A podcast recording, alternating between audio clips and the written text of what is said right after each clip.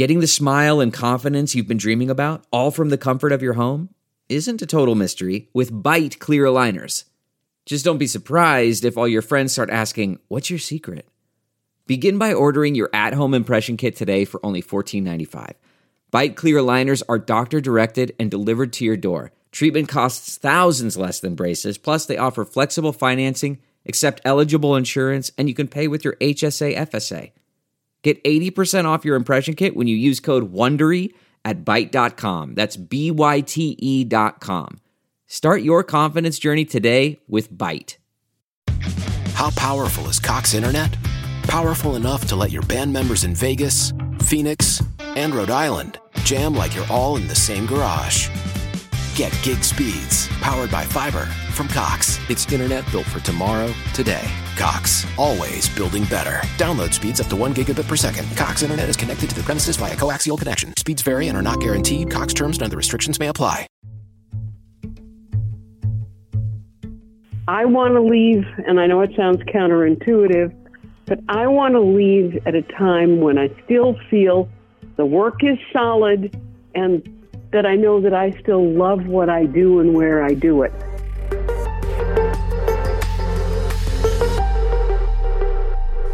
Hi, everybody. I'm Fran Spielman, and with me today is an idol of mine, Carol Marin, who is retiring after a stellar career in journalism in a thousand fronts. Carol, thanks for joining us. You are welcome, Franny, dear. Just one clarification not retiring, just leaving the stage of broadcasting. I'll still Okay, write and I'll well- still be a, still be on the uh, faculty at DePaul. Okay, I know that. But you announced this week that the reporting, writing, performing part of your outstanding career is over. Why now?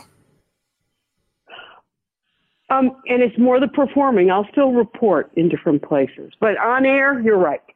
On air, um, because it's time. I, you know, I've thought about this a long time. I've seen people stay too long at the dance, and and sometimes get bitter or angry or something.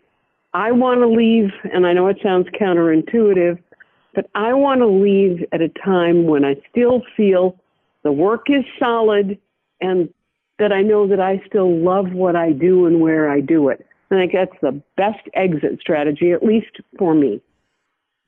Knowing when to leave in life is extremely important. A lot of politicians haven't learned that lesson. You and I both know that. Why is now the time to step back? Is it because of the changes in journalism? Uh, what What about it? Is it your age? What? It's um, it's not about the changes in journalism. There, every decade that I've been in journalism, and you've been in journalism, there's been some um, you know permutation, some change, some alteration in the way we deliver it, or the management we work for, or whatever. And uh, it honestly isn't age. I mean, uh, I am 71. Uh, as Harold Washington used to say, you know, I'm whatever age. I look like I'm 40. I feel like I'm 20. Well, you know what? I, I sort of do. But I just believe that there are moments, and, and I've never switched a job because I had a, a five year plan to go someplace else. I always had to sort of feel it in my gut that the cha- I needed to make the change. The same thing is true here.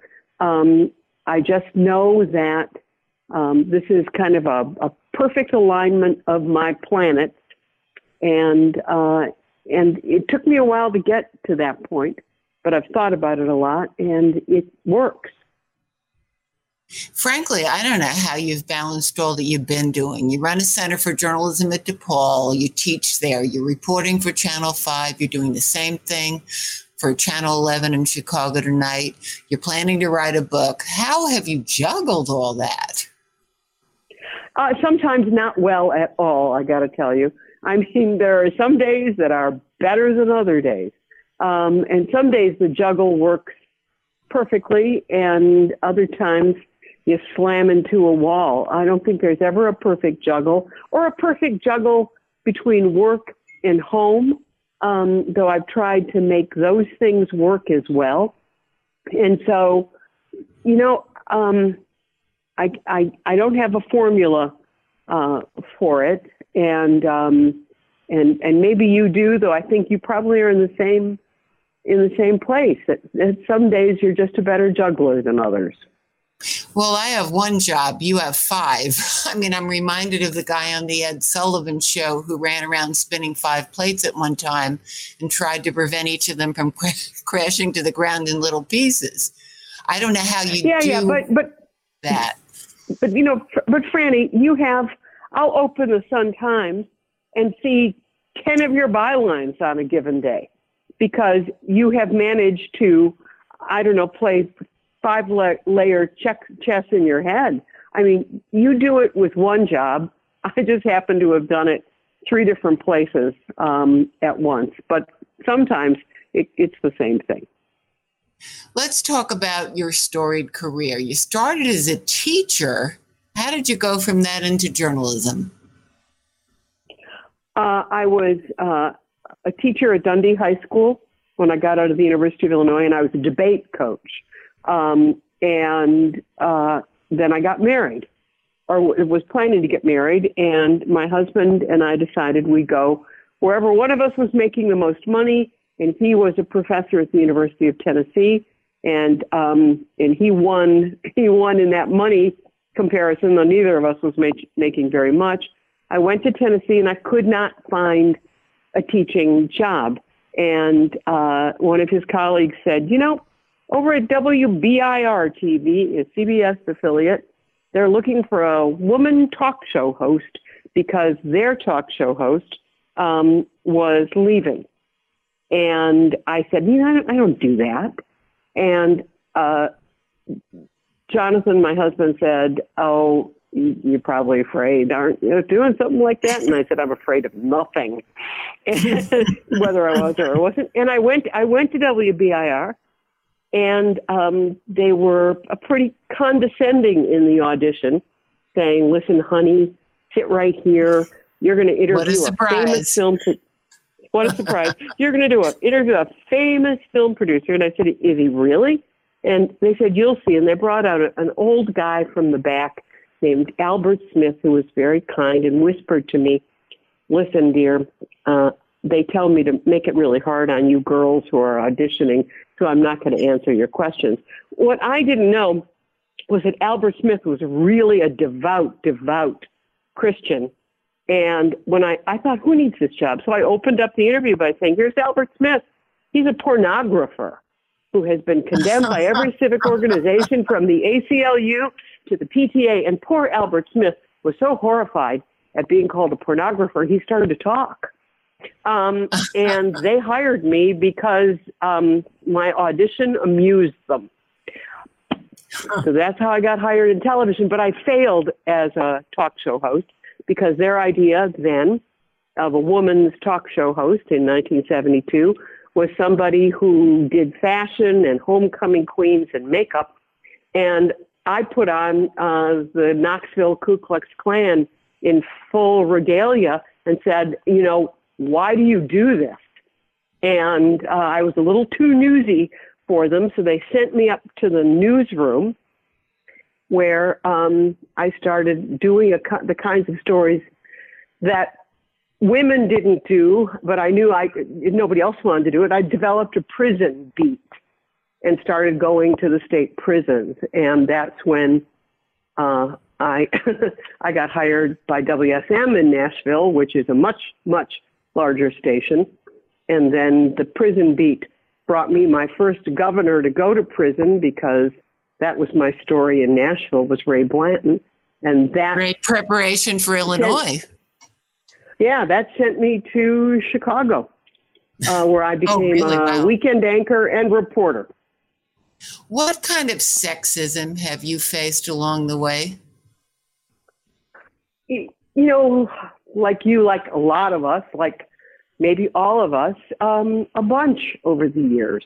But and what I find is I, I, I encounter women who say, "Well, I, I've never been harassed, and I've I've never um, encountered sexism." And I think a lot of that is you you push it away and you decide to forget it. And sometimes I would too. I can remember one news executive years ago when uh, we were on a big story in Washington D.C. wanted um, said, "Oh, you look tired. Um, come, I'm going to come down to your room and give you a massage." I mean, oh I, I got out. I I got out of there. Uh, I called my colleague Paul Hogan, who was also there. We were at an inauguration, and um, I said, Paul, yeah, meet me for dinner. We're getting out of here because this guy's coming down to my room and I'm not going to be here. Um, so, you know, there, there were those things along the way. I was told once by a network executive that I was um, too hard news for a woman.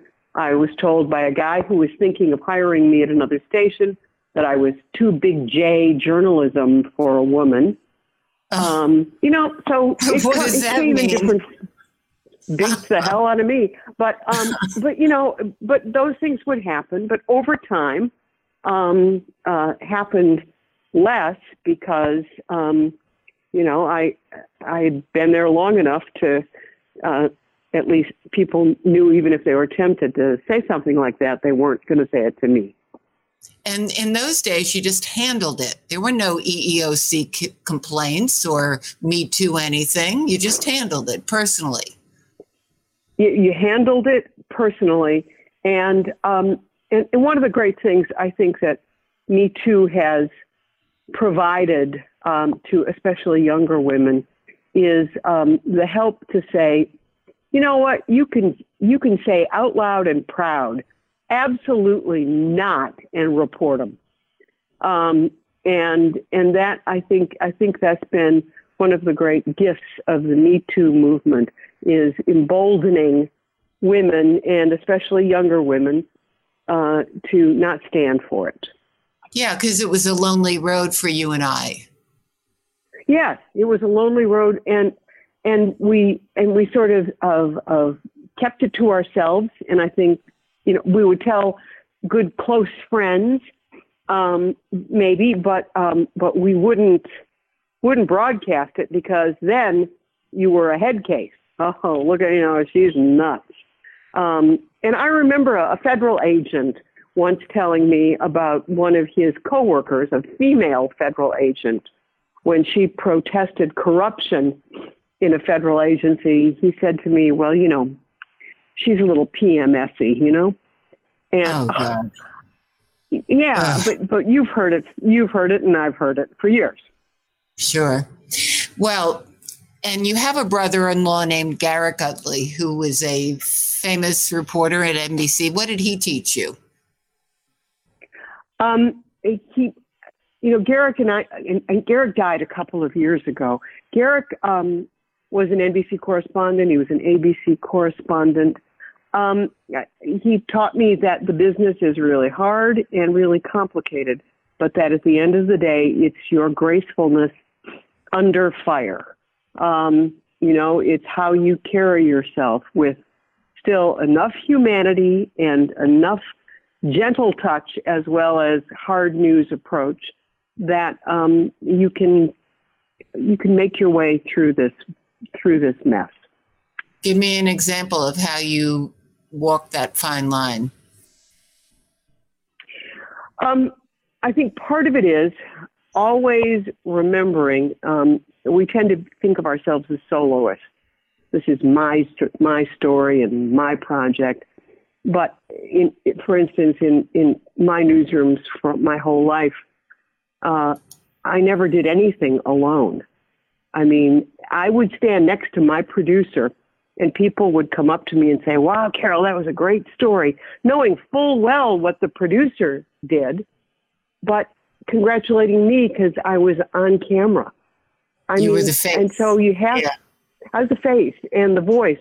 And you have to remember and you have to remind yourself all the time to um, to extend the, the the praise and what whatever glory may or may not come to the other people who helped make it happen, uh, and without whom uh, it might not have happened at all. The Jerry Springer episode was infamous. You and Ron Magers walked away from your anchor jobs at Channel 5 in protest. For those too young to know that very famous story, why don't you tell them what happened and why you felt so strongly about it to take a stand like that? So it's 1997. We're under uh, a new management, and the management had already done a number of things we absolutely rebelled against, like having the sales department uh, insinuate itself into the newsroom. So if there was a commercial advertiser selling smoke detectors, we would be urged to do a smoke detector story, and then the tagline would be you can pick up your first alert smoke detector at wherever Walgreens, Jewel Osco. Uh, so it began with that kind of breach of newsroom proper policy that, that Ron Magers and I rebelled against. I refused to read what they wrote. I was suspended a couple of times, but with pay, and always told, please come back for the 10 o'clock news, even though we may suspend you for an early show. So there were a lot of egregious things happening before they decided to hire Jerry Springer, but there were a lot of inside baseball things the general public couldn't necessarily appreciate or understand. Then they said, we're going to hire Jerry Springer as a commentator on the 10 o'clock news, and you and Ron are going to introduce him. And, you know, we weren't opposed to commentary. There are a lot of good commentators around, and you could bicycle in a whole different bunch of them. Jerry Springer was not going to be one of them, and he was working in the upstairs studio producing his show every day of you know 700 pound women mud wrestling in a kiddie pool and that kind of story, and uh, and so it was sort of the it was sometimes the least of the egregious things management was trying to pull off, but it was the last one, and it was the absolute clearest one to understand without without a lot of conversation that this was and we had a good reputation at, at WMAQ News. We weren't happy talk. We weren't silly. We were serious. We were solid. Um, and so I finally said, I need to get out of this contract right now. And at first the station said, no, absolutely not. And, but, uh, word got out uh, Rob Feder, who was working for the Sun Times at the time, was was doing stories. The Tribune was doing stories, and the Sun Times one had a, a headline a week before it all blew up to ask to wonder out loud with us on the front page, uh, were we going to walk out? And uh, and that ended up creating kind of a wall of public pressure against the station.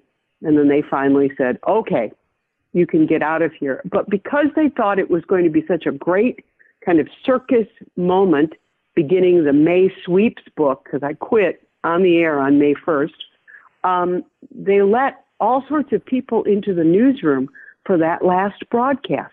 They, I would look up and see Mike Flannery of Channel 2 interviewing Jim Avila of NBC News with Rich Samuels of Channel 11 interviewing. It was crazy. It was crazy. Yeah. And Ron and I held hands as I said my last good night on uh, NBC uh, Channel 5 News in 1997. And after Channel 5, you went to Channel 2 as the solo anchor and tried to pioneer a new kind of newscast that didn't really work. Let's talk about that. What was the concept? Why didn't it work? Uh, well, there were two. So I went to I went to CBS and and uh, WBBM. So I went as a network correspondent, um, uh, spending some of my time in New York, and I worked um, as the solo anchor of this experimental newscast. Well, one of the reasons it didn't work was the general manager who launched it uh, immediately quit and left, and the bosses one of the bosses, who was the architect of Jerry Springer at MAQ, then came over to CBS Network and put an end to it. Um, but they, you know, it was a great idea of doing this. It's sort of the the idea that um, News Nation, WGN America is doing now. It's just straight news, no banter, no bias. Do it as straight as as you Yeah. can, as bland. And you know, and there were some commentators, both on the Tribune side, uh, I think on the Trib side especially, where you know Carol Marin is trying to force you to eat your broccoli, and Oh, so it it lasted it lasted about eight months until these former managers of MAQ who'd been fired came to CBS to put an end to that newscast. But uh, you know, I'll never be sorry we tried it. I'll never be sad that we gave it a go. I thought it was an earnest, ardent, proper effort, and um, and it just didn't take. It was right before 9/11. I, I do believe that if it had lasted into and up to 9/11, uh, it would have been on the air a lot longer because then suddenly that appetite for news, news, news had really increased exponentially. But that's looking in the rearview mirror, and I try not to do that too much. On September 11th of this year, you were reunited on the air with the first responder who saved you that day 19 years ago at the World Trade Center. Why don't you tell the story for those who don't know it about why you were there, what happened, and how close you came? So on September 11th, uh, 2001, I was um, working for uh, CBS News 60 Minutes. I was in the broadcast center because I'm a good Midwestern girl. I was there earlier than any of the New Yorkers. So I'm, kind of alone up there in the offices, and there are monitors everywhere, as they always are. And, and you see these planes hitting the trade centers. And I knew at that moment um, that I had to get down to where that was happening because police lines quickly form and close up, and then reporters can't get anywhere near it. So I raced there, um, and uh, and as I'm racing there, thousands of people are rushing in the other direction away from the trade center, and they're saying to me, "Go back, go back, don't do it." And you know, and you say with all this sort of invincibility, ah, CBS News, I'm a reporter, don't worry, I know what I'm doing. Well, you know, uh, and I was within sort of, I, I was on the West Side Highway, um, talking to my producer Don Mosley and our assistant producer Susie Evans, and one of the few times my cell phone would work because the circuits were all jammed, just as the first tower dissolved, just crashed to the ground, you know, like a you know, like a pile of Legos that was uh, thrown down. And um, I got to the west uh, West Street, past the West Side Highway. It was covered in ash and filled with firefighters. Uh, and I was showing my press pass, and all of a sudden, the street began to shake and rumble. And a firefighter turned around, looked at me, and screamed, "Run!" And I started to run uh, because the second tower was coming down. I um, I tripped and fell, and he grabbed me by the waist, threw me up on my feet, told me to take off my high heels, and we ran to an adjacent building that had a marble overhang. Uh, and he threw threw himself against me, covered my body with his. Um, I I've always uh, told this story the, the same way. I could feel his heart pounding against my backbone because it, that's I, you know it, felt like it could be the the bitter end. In an instant, as that building came down, uh, and there, there was a fireball at its base where the jet pool jet fuel ignited. Um, the world went black because the air was filled with intense black smoke and dust and pieces of the things that were in that trade center, pieces of buildings, pieces of people, um, and and the firefighter whose name I have never gotten. I didn't have the presence of mind to get it before. He handed me off to a New York City police officer named Brendan Duke, who was somewhere in, in this mess of air and and things. And Brendan Duke took my hand, and we carefully, because we couldn't see, couldn't see your hand in front of you, walked very carefully through it until eventually the light began to, to, to pierce the blackness and the smoke. The further we got away, we could see a little better and see a little better. Brendan Duke, who, whose name I did get, I'm, I got everyone else's name after that, handed me off to another firefighter who put an oxygen mask on my face so I could breathe a little better. And then uh, I started making my way down the West Side Highway again back to CBS. They thought gas lines were going to explode. Um, a paramedic vehicle that was going by stopped, threw me on their laps, and tore down further um, down the road, dropped me off at a New York City bus that was limping back to its garage because it had a flat tire. The empty bus drive bus and driver dropped me off at CBS News. I walked in covered in ash, got on the set with Dan Rather, and told the story of my rescue by the firefighter whose name I still don't know, and Brendan Duke. Um, and that's what, uh, when Channel 5 last week called me and said on 9 11, Will you talk about all of this? Zoraida Sambolin, our anchor, said, um, Carol, how do you like surprises? And you know, I'm not too keen on them live on the air, I gotta tell you. and there in a split screen was Brendan Duke. They had found him. And um, and we were reunited. I was so touched and so amazed. And and my question for him and his question for me was, How are you? How's your health? How are your lungs? Because, you know, anybody who was down there um, knows that there was, we breathed a lot of asbestos too. Have you had any ramifications from that? Uh, I get a lot of um, bronchial things, but I check my I have my lungs checked all the time, and, and so does Brendan. But here's the best part, Franny. Here's the best part for me.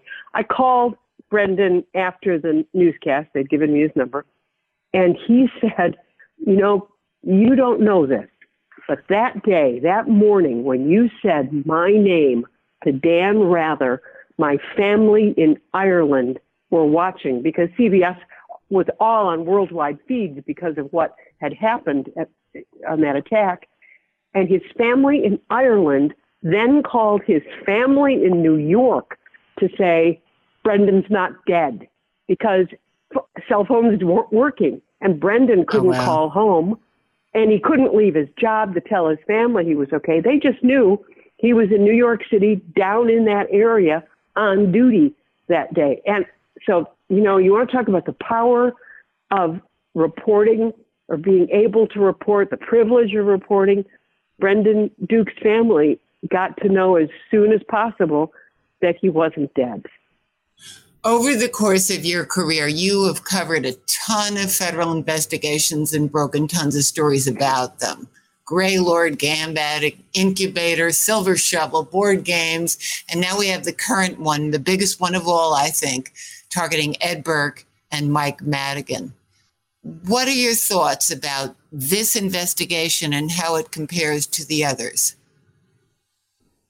Um, this you're right. This is the biggest. I think. Um, I think it is the most kind of global in its reach um, of so many facets of it. I, I can't take any credit for Greylord, um, but Gambat and Incubator, um, we did break and shovel um, not incubator. I'm sorry, Gambat and, and Silver Shovel. Um, but and they were pretty darn big investigations where many judges, many political officials, many lobbyists went down the drain of the correctional system. This, the, the thing that distinguishes this, I think, in a way, is it is being led by Amar Bhachu, who is the uh, assistant U.S. attorney, who is also an organized crime U.S. attorney, and though I do not know him, I've tried to learn a lot about him. And I think the way he and his team and John Lausch, his boss, have approached this, is like an organized crime investigation. And so, you know, they're looking at business, they're looking at um, lob- lobbying, they're looking at uh, uh, sort of under every rock. Look at Commonwealth Edison, for God's sake, you know, one of the hugest utilities, and its parent corporation, Exelon. I mean, they are going to the, the top of the civic leadership of this city. Um, the people who normally head school boards and um, are on on the Federal Reserve boards. I mean, they're looking at the pillars of the community, as well as the politicians that who for years have been reputed to have done um, corrupt things, but were never going to be indicted for them. I think this is a monstrous investigation.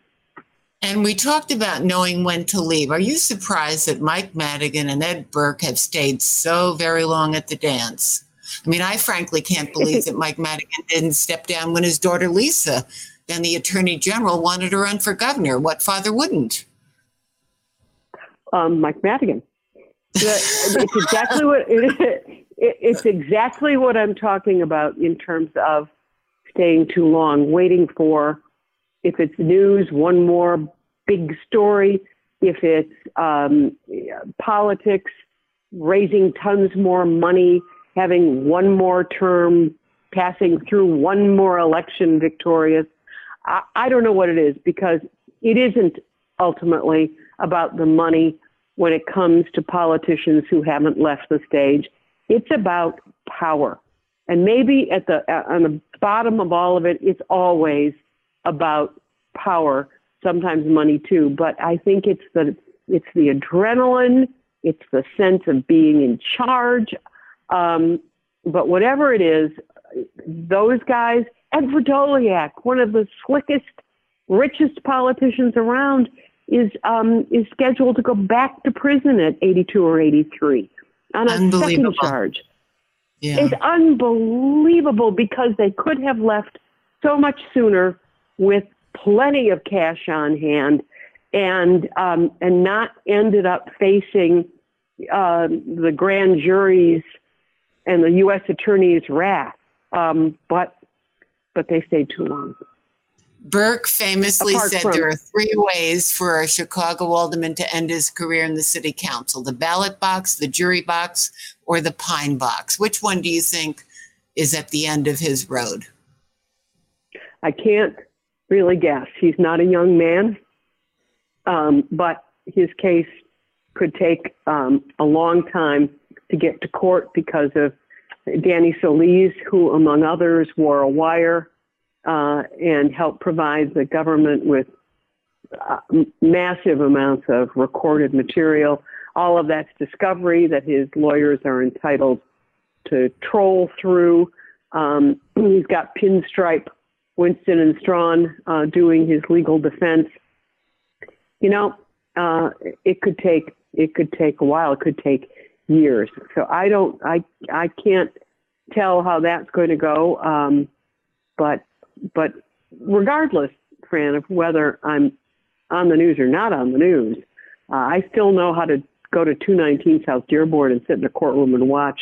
And you have to believe um, that if it's possible, I will I will be in the gallery.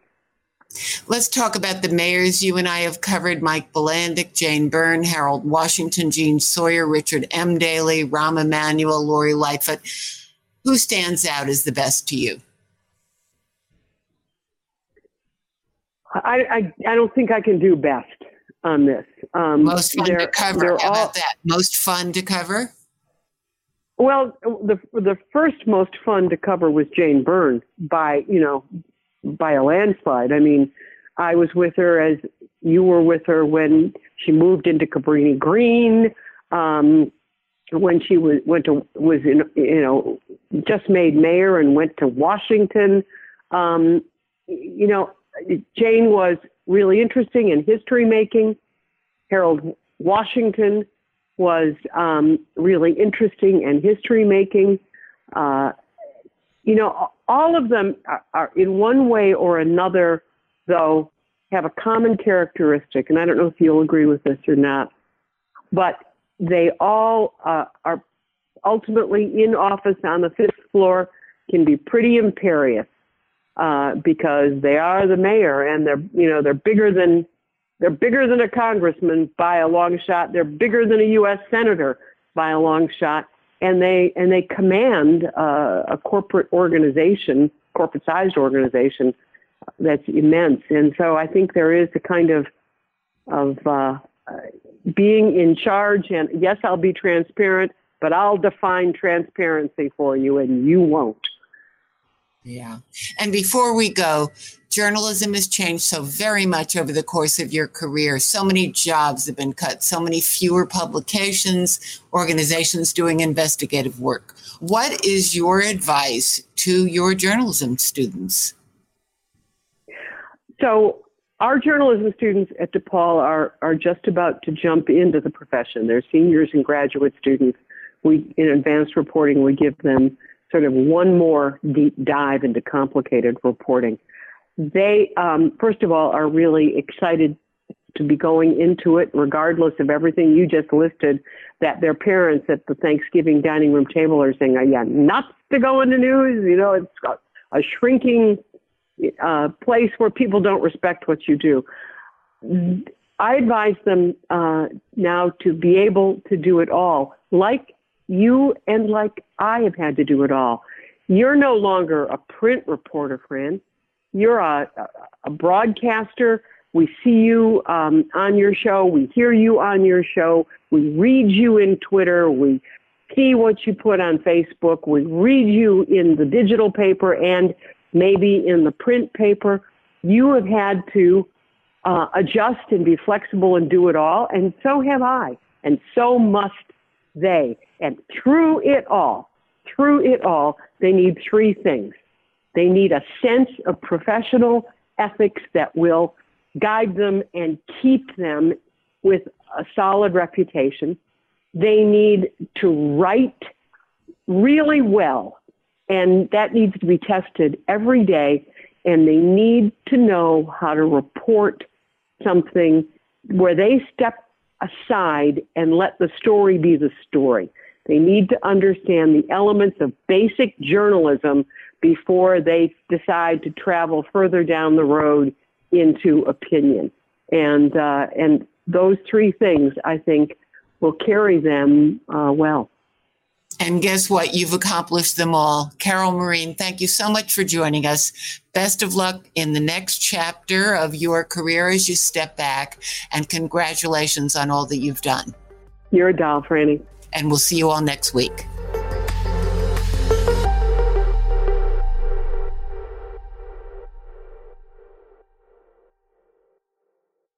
Why? Why? If you Why? have T Mobile 5G home internet, you might be hearing this Why? a lot. Why? Every time your internet slows down during the busiest hours. Why? Why? Because your network gives priority to cell phone users. Why? Good question. Why not switch to Cox Internet with two times faster download speeds than T Mobile 5G home internet during peak hours? Okay. Stop the whys and visit Cox.com slash 5G home for details. T Mobile prioritizes certain T Mobile phone users over home internet users during times of congestion.